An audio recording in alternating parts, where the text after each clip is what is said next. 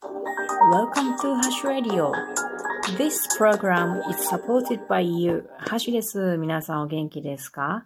今日は私の地方ではね、ザンザザンザと雨が降っております。いきなりね、夏みたいに暑くなってきたし、雨がたくさん降るからね、この生き物たちもなんかちょっとびっくりしてるんじゃないですかね。私も生き物でなのでびっくりしております。今日はね、そんな中、タケノコの話をしようと思いますよ。タケノコがぐんぐんぐんぐん伸びておりますね。皆さんタケノコをたくさん食べられましたか？自分で掘った人はいるかな？私は掘りましたよ。えー、私、今ね、自分で掘った妄想地区のタケノコはいっぱいあったけど、食べた。だけど友達がね、あの、竹農家の友達がね、来竹というのと、高竹という竹を送ってくれたんですよ。で、それがめちゃくちゃたくさんありまして、これを食べまくっております。初めて食べたけど、なんかちょっとパリッとしてて、うーん、妄想竹には感覚、ない感覚で美味しいですね。しかし、夫がね、今日からしばらく北海道へ出張へ行ってしまいました。そしてタケノコっていうのは持っても一週間ぐらいしか持たないので、どうしようかなとドキドキしておるところです。なんとかいい保存方法がないかなと調べないといけませんね。さて、皆さんが普段食べていらっしゃる竹は何の竹かご存知ですか？おそらくね、妄想畜が多いんじゃないかなと思います。妄想畜、それから破竹、それからマダケというものが日本の三大タケノコと言っていいんじゃないかなと思います。なので、この三種類について話しますね。私ね、あさってね、森のお話会で竹の話をするので、えー、練習でございます。ごめん。まず、妄想地区ですね。妄想地区っていうのは、東北の南部から南に生えますが、沖縄県にはありません。沖縄県にはまた違う竹が生えております。で、これは、え日本に来たのは1736年って書いてありますけども、江戸時代ですね。その時に中国からやってまいりまして、それが全国に広がりました。確かね、これ鹿児島にやってきたものが全国に広まったんですね。で、妄想地区っていうのは日本で一番大きい竹で、高さがだいたい20メートルぐらいになる竹ですね。なので、タケノコも大きいんですよ。えー、っと、今日つけている写真は私が先日掘った妄想地区の竹ですけれども、タケノコですけれども、大きいでしょう。まあ、これ私一番大きいのを、あの、掘ったから、大きい写真なんですけども、妄想地区でもちっちゃい方が美味しいですね。で、妄想地区っていうのは、タケノコは地面に生えているものを食べる方が美味しいです。自分、地面に出てきて光合成をすると、えぐみが出てまいります。なので、なるべく地面に出ているもの、頭ぐらい出ててもいいかなって感じのものが美味しいのと、あと、朝のうち、火に当たるとえぐくなるから、朝取りの方がいいので、朝取りタケノコというのを、えー、農家さんたちは取りますね。で、肉質とか味で言うと、大きくて柔らかくって、旨味があるので、春の味覚の王様として人気でございます。で、このタケノコっていうのは、皮に包まれておりますが、この妄想地区の皮っていうのは、毛だらけの抹茶色のものです。まるでイノシシかって思うほどの毛だらけでございまして、この皮は妄想地区は残念ながら利用価値はあんまりないです。でこの妄想地区のタケノコはそろそろ、えー、取れる時期が終わってまいります。まあ、地域によりますけれども、だいたい4月から、早いところやったら3月ぐらいから取るのかな。それからゴールデンウィークぐらいまでに入ってくるものが妄想地区です。次に八区の話をします。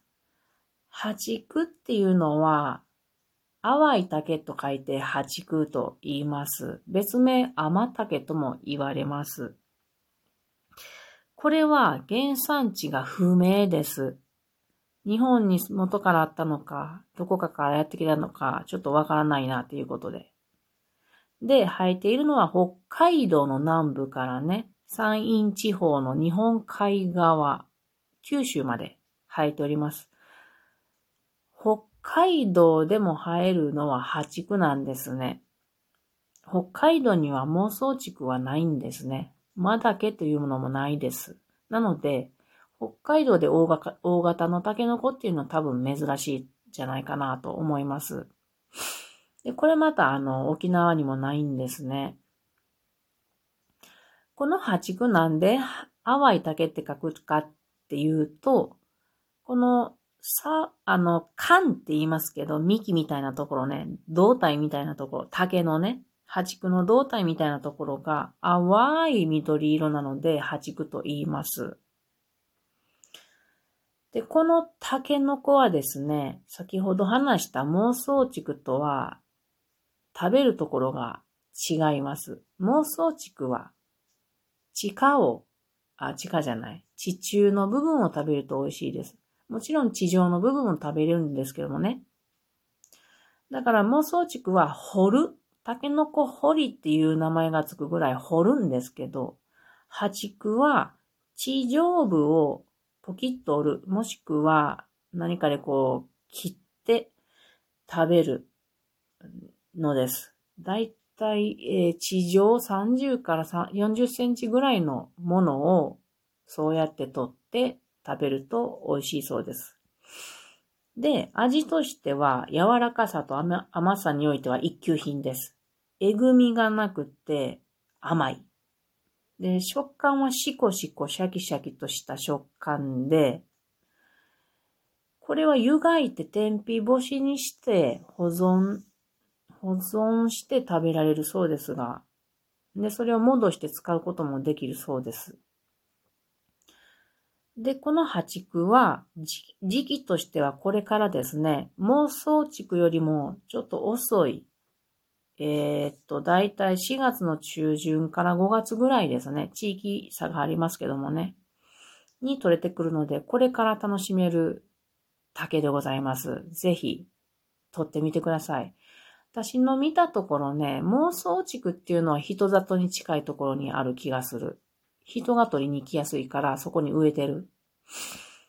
だけど、ハチクっていうのは、なんかね、河原とかに多い気がしますね。なんか細い、細めのね、ヒューとした竹。で、ちょっと黄色っぽい竹があったら、ハチクの可能性は高いんじゃないかなと思うので、皆さん目を光らせてみてください。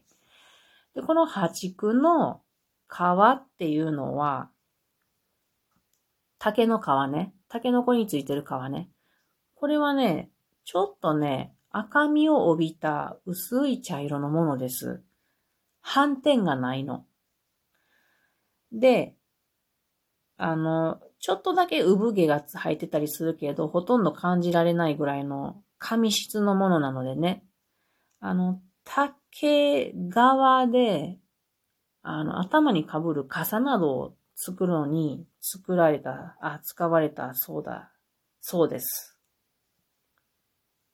食べたいな。私一回八九食べたことあったんですけど、美味しかった記憶があるので、今年もチャンスあったら取って食べたいなと思います。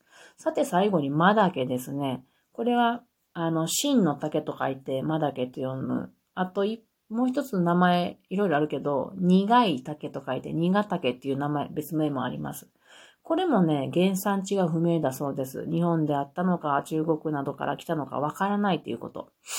で、青森県の中部より南にあるっていうことで、これは沖縄にも少しあるそうですが、多分沖縄の人はあんまり意識して見たことはないんじゃないかなと、なんとなく思います。うん。